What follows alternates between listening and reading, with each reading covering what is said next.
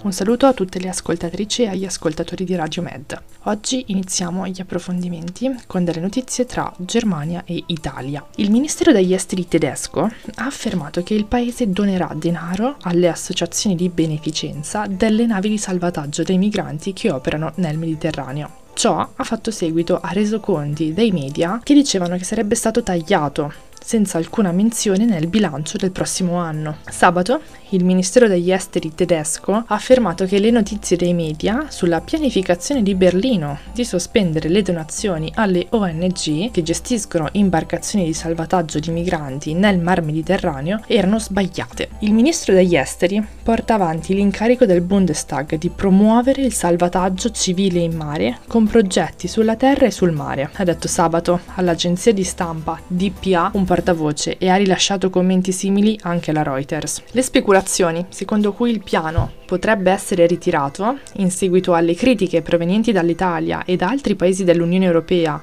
e al cancelliere Olaf Scholz, che sembra prendere le distanze dal piano, si erano intensificate quando non è stato possibile trovarne alcuna menzione in una bozza di bilancio per il 2024. Ma il Ministero degli Esteri ha definito questa omissione una svista tecnica. A causa di una supervisione tecnica, nell'attuale bozza dei piani di bilancio 2024 non è stata inclusa una valutazione esplicita dei relativi fondi di bilancio, ha detto il portavoce. I piani per rimediare a questo problema sono già in atto, hanno affermato, aggiungendo che la promozione del salvataggio in mare con l'autorità del Bundestag è prevista per gli anni dal 2024 al 2026. Il quotidiano tedesco Bild aveva riferito venerdì citando l'omissione del progetto di bilancio Sancho. Che sia il cancelliere Scholz che il Ministero degli Esteri erano ora contrari alla continuazione del piano, in seguito alle critiche dell'Italia e di altri membri dell'Unione Europea. La donazione di fondi agli enti di beneficenza per il salvataggio dei migranti è controversa in alcuni Stati membri dell'Unione in prima linea,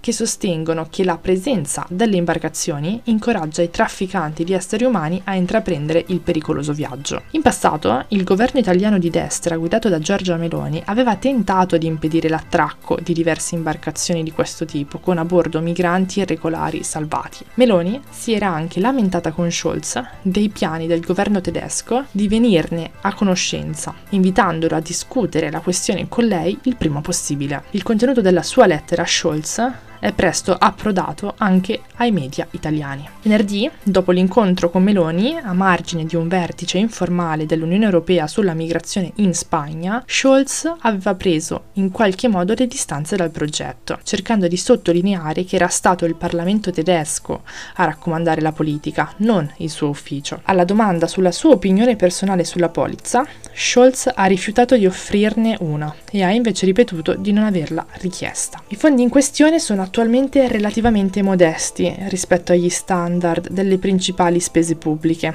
tra 400 e 800 mila euro, per due enti di beneficenza, uno dei quali opera a terra e l'altro in mare. È tuttavia concepibile che più organizzazioni potrebbero essere approvate per il finanziamento. L'Italia è il punto di sbarco più comune per le persone che cercano di attraversare il Mediterraneo e raggiungere le coste europee ma anche Grecia, Spagna e Cipro sono più frequenti punti di arrivo. L'Italia e altri paesi dell'Europa meridionale sono alle prese con un numero crescente di nuovi arrivi apparentemente spinto da una serie di fattori, tra cui mari relativamente calmi verso la fine dell'anno e disordini in gran parte dell'Africa, ma in particolare in Tunisia e Libia. Secondo l'Organizzazione internazionale per le migrazioni, da gennaio a ottobre circa 194.000 migranti e rifugiati hanno raggiunto via mare Spagna, Italia, Malta, Grecia e Cipro, rispetto ai 112.000 dello stesso periodo dell'anno scorso.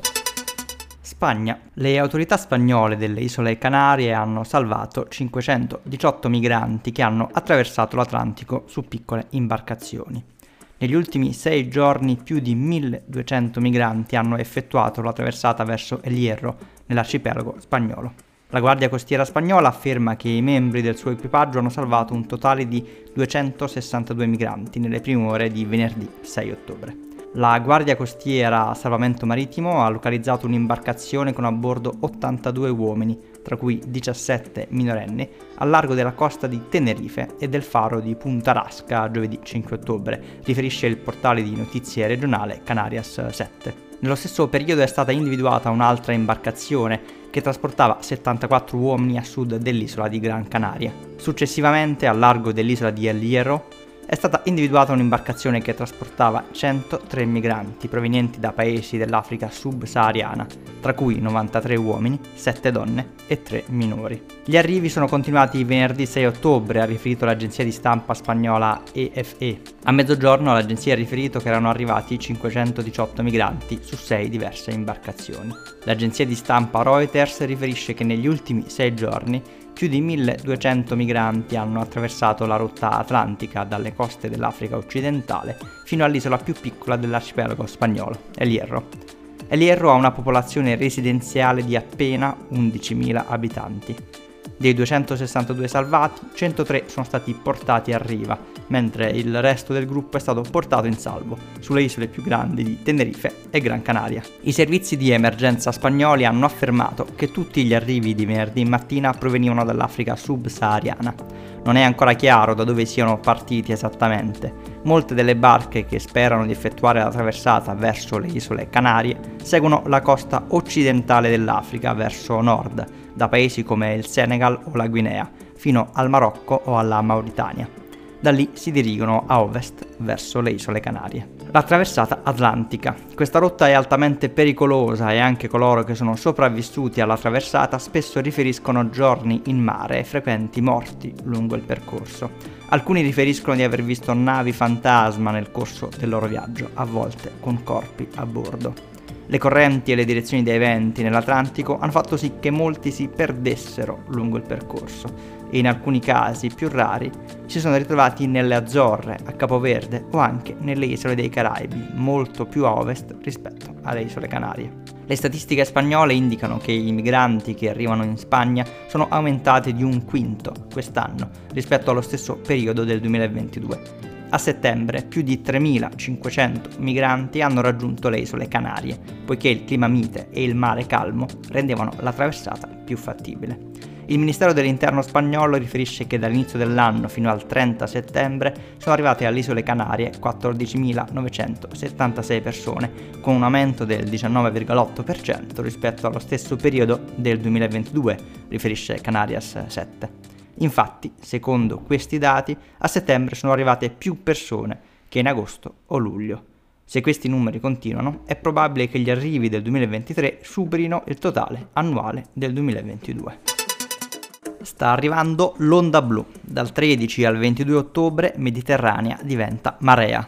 Che cos'è l'onda blu? Una serie di eventi organizzati dagli equipaggi di terra che attraverserà tutte le città d'Italia per sostenere le missioni di terra e di mare di Mediterranea. Tutti gli eventi sono sul sito mediterranearescue.org.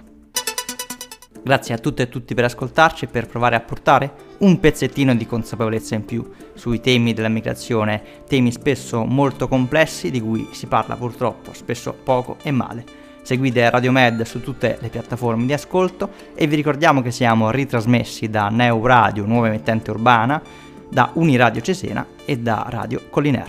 Un caro saluto e alla prossima!